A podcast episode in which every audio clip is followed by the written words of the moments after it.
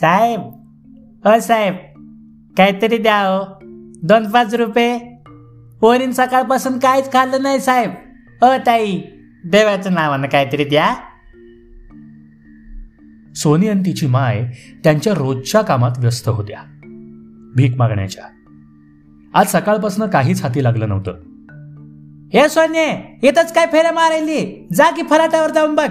पाच हजार रुपये घेतल्या बागर वापस आलीस तर हानतेच बघ तुला. छोटी सोनी एक बोट तोंडात घालत फलाटाकडे निघाली. ठाणे स्टेशनवर भीक मागणं हीच तिची दिनचर्या. फलाटाकडे निघालेली सोनी काही वेळात तिच्या आईच्या नजरेपासून दूर झाली. आई पण भीक मागण्यात व्यस्त. नुकत्याच आलेल्या लोकलमधून भरमसाठ माणसं उतरली आणि सोनी त्या गर्दीत हात पुढे करून पैसे मागू लागली. ओ ताई ओ बाई काहीतरी द्या. काल रात्रीनं काहीच नाही खाल्लं.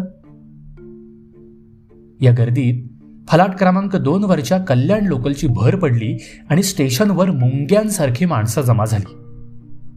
ह्याच गर्दीत कुणीतरी सोनीच्या मागून आला आणि तिला अलगद उचलून गर्दीतून पसार झाला. सोनीला काही कळायच्या आतच. झालेली गर्दी मिनिटभरात उसरली पण सोनी काही आईजवळ परत आली नाही. हातात पैका पडला नसेल म्हणून थांबली असल. तिची आई पुटपुटली. आईच्या हातावर एकाने वडापाव टेकवला होता. एवढं तरी खाऊन घेऊ ऑफिसवाल्यांचा लोंढा अजून तासभर येतच राहील. अशा विचारानं सोनीची आई तिला बघत बघत फलाटावर आली. दोन्ही फलाट बघून झाले पण सोनी काही दिसेना. सोनीच्या आईला काहीच कळेना. रोजचंच काम हे पोरगी गेली कुठं असेल? बघता बघता दोन तास निघून गेले. आता मात्र सोनीच्या आईला राहावेना. आपल्या दोन तीन सोबतीच्यांना घेऊन तिने पूर्ण ठाणे स्टेशन पिंजून काढलं. तरी सोनी काही दिसेना. घाबरायचं काम नाही. चुकून एखाद्या गाडी चिरला असेल पोर. आपण रेल्वे पोलिसांना कळू. ते लगेचच सगळीकडे सांगतील आणि पोरकी काढतील शोधून. त्यांच्यातला एक जण बोलला. वय वय बरोबर आहे. हा वय बरोबर आहे.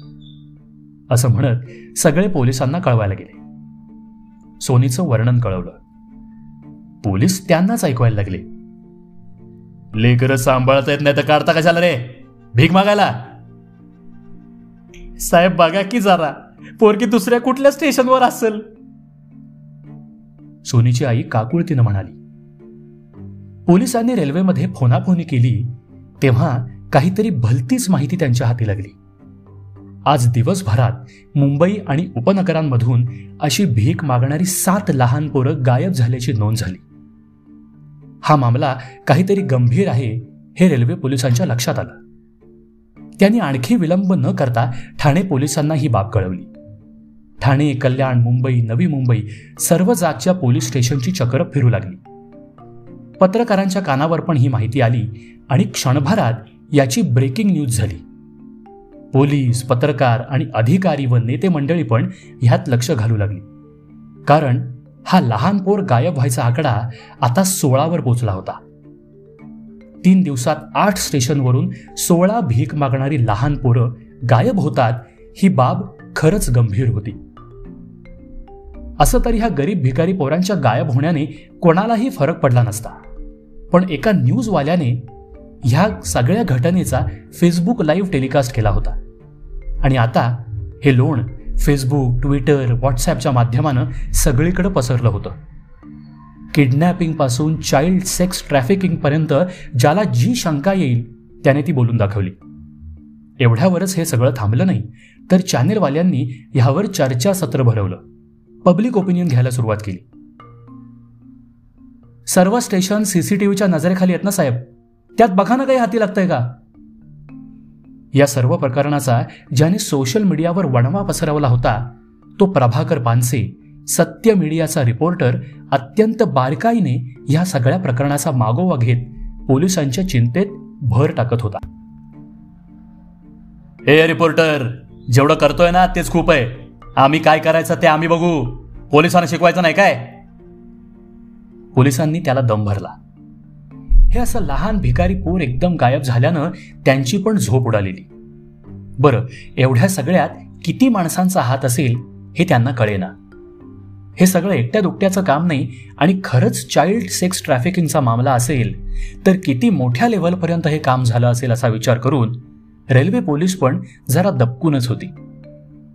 इकडे सर्व लेकरांच्या मायबापाची अवस्था खराब झाली होती.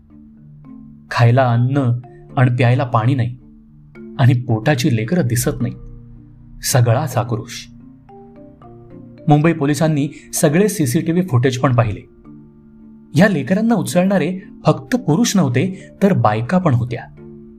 सगळे वेगवेगळ्या वेशभूषेत आणि तोंडाला रुमाल अथवा स्कार्फ बांधलेले. शोध घ्यायचा तरी कसा? हे प्रकरण बड्या राजकर्त्या नेते मंडळींनी जागीच दाबलं. विरोधकांनी आवाज खरा केला. पण आम्हाला येत्या निवडणुकीत सत्ता द्या. आम्ही या प्रकरणाचा छडा लावू इतकाच.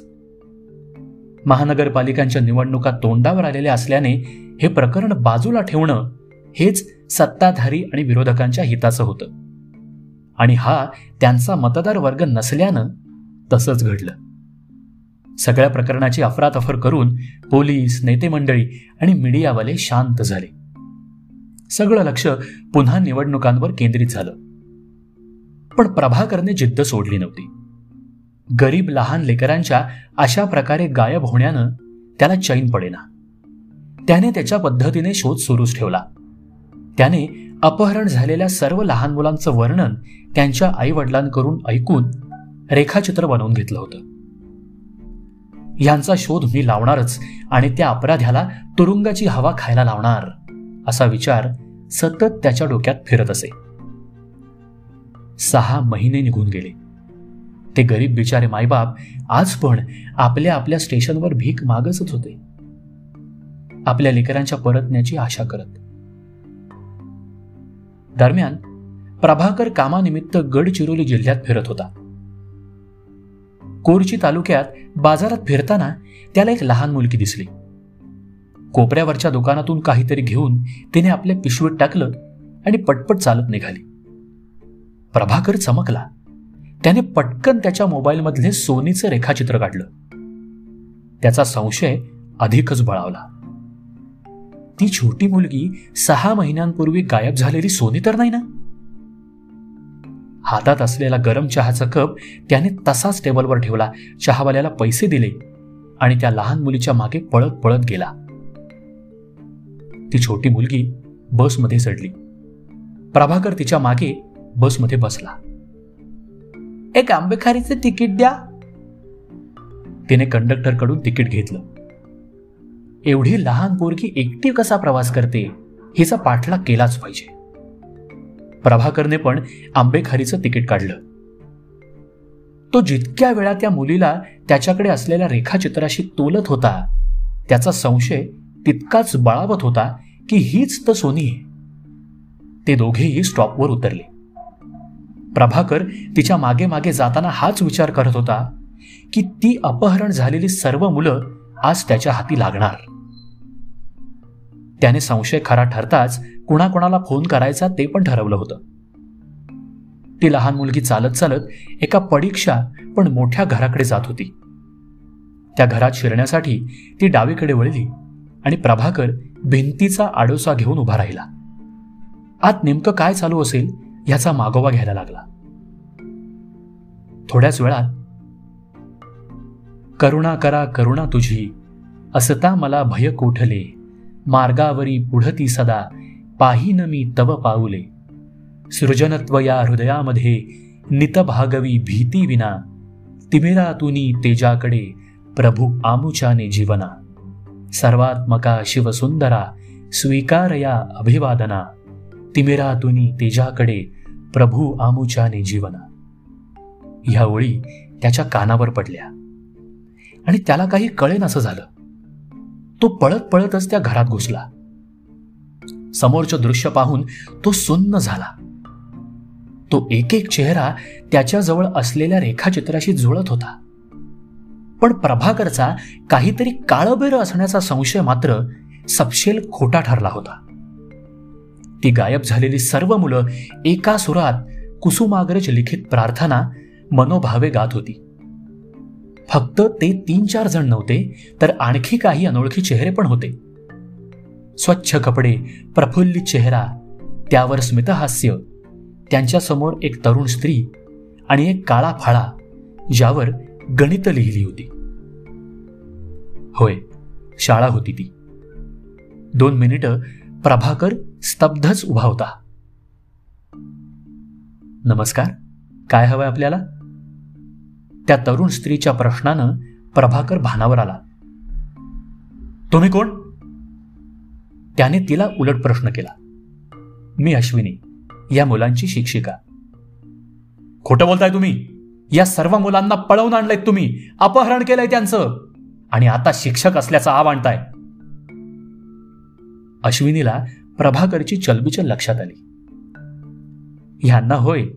हो आम्हीच आणले ती अगदी सहज बोलून गेली अपहरण म्हणतात त्याला गुन्हा केलाय तुम्ही. प्रभाकर उद्गारला. तत्क्षणी प्रार्थना संपवून गणित सोडवायला घेतलेल्या त्या मुलांकडं त्याचं लक्ष गेलं आणि प्रभाकर गोंधळून गेला.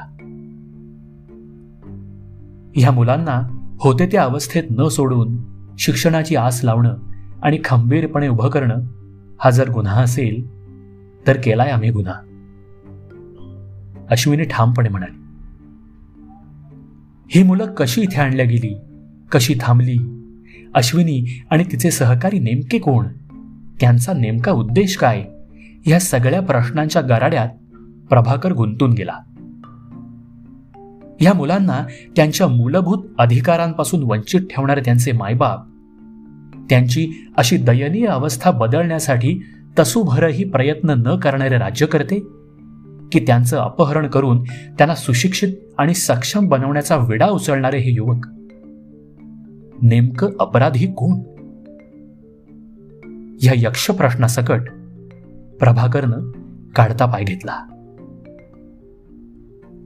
लेखक सौरभ जंबुरे.